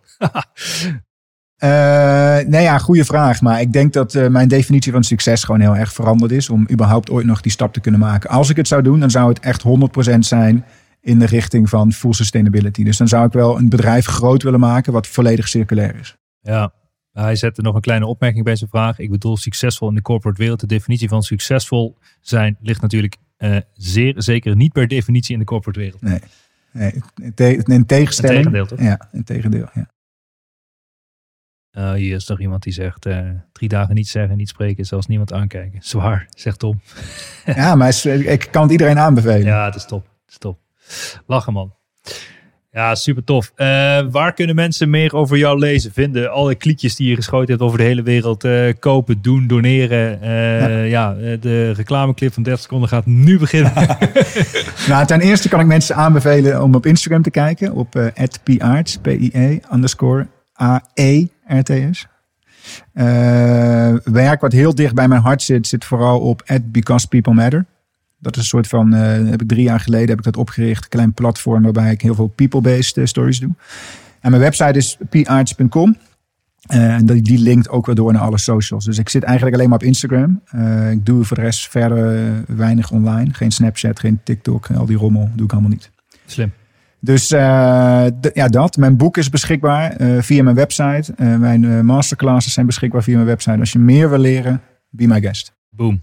Nice. Kunnen mensen, heb je ook wel eens dat je een trip samen doet met een groepje fotograaf? Ja, dus, maar dat is ook bruut tot stilstand gekomen afgelopen jaar. Maar Oh ja. ik had heel veel, ja, ik doe best wel, best wel, al zeg ik het zelf, best wel bijzondere itineraries daarin. Dus ik ben nu bezig met een programma om mensen mee terug te nemen naar Siberië, waar ik in februari ben geweest. Eh, ik doe reizen naar verschillende wildlife gebieden. Dus we zijn nu bezig met een plan voor Botswana 2021, voor Pantanal in Brazilië. Eh, Puma, Puma safaris in Patagonië. Dus het is enerzijds wildlife reizen waar mensen op mee kunnen. En anderzijds eh, people-based stories. En daar heb ik een aantal grote dingen in Azië nu in de planning. Dus ja, dat zijn manieren om gewoon samen te leren en te werken in het veld. Met vaak hele mooie culturen. Dus dat kan zeker, ja. Vet. Ja. Ja, ik vond het echt een eh, fascinerend verhaal, eh Pie. Eh, ondanks dat we samen met elkaar op de middelbare school hebben gezeten. Ik heb Ja. veel nieuwe dingen gehoord. echt niet normaal, man. Eventjes 700k gecrowdfund voor het goede doel. Voor Ahold gewerkt, erachter gekomen dat het eigenlijk niet alles was. Je hart gevolgd vooral en, en naar je hart gaan leven. Ik denk dat dat de, misschien wel de grootste boodschap is van het hele verhaal. En je ballen hebben om dat te doen. Bedankt voor me uit te nodigen. Ik vond het een hele eer. Ja, tof man. Thanks voor hier zijn. En eh, wie weet gaan we nog een keer een retake doen Wie eh, weet. als de studio klaar is. Wie weet. Wat goed. Eh, yo, thanks man. Yo. Bedankt voor het luisteren naar de Ondernemen op Slippers podcast. Check voor meer informatie ondernemenopslippers.nl. Tot de volgende keer. Wauw. Dat was P. Arts die eventjes van de Red Race naar eh, ja, eh, fotograaf gaat die de hele wereld rondreist om de vetste stammen te fotograferen waar die zich half infiltreert of hoe je het ook wil doen, ermee samenleeft. Ik vind het nog steeds een fascinerend verhaal. Eh, check zijn werk, google zijn naam, P. Arts en je komt op supermooie dingen uit. Oh, dus ik ga even bijkomen. Ik hoop eh, dat jullie het mooi vonden en ik zeg tot de volgende keer maar weer. Dit was toch een onwijs gave episode. Laten we eerlijk zijn. Ik vind het onwijs tof. Mocht je nou waarde vinden in deze episodes, check dan ook eventjes mijn LinkedIn, Bas Eurlings. En geef mij gewoon even een persoonlijk berichtje wat je van deze podcast vindt. Nogmaals, ik kan alles gratis aan jou geven. Wil je leren in de e-commerce? Gratis in op één coaching. Gratis e-commerce kickstart event. Ga naar basdeeltuit.nl hoe jij subsidie kan aanvragen door gratis, om gratis toegang te krijgen tot alles wat ik gemaakt heb. Check it out en tot snel. Ciao, ciao.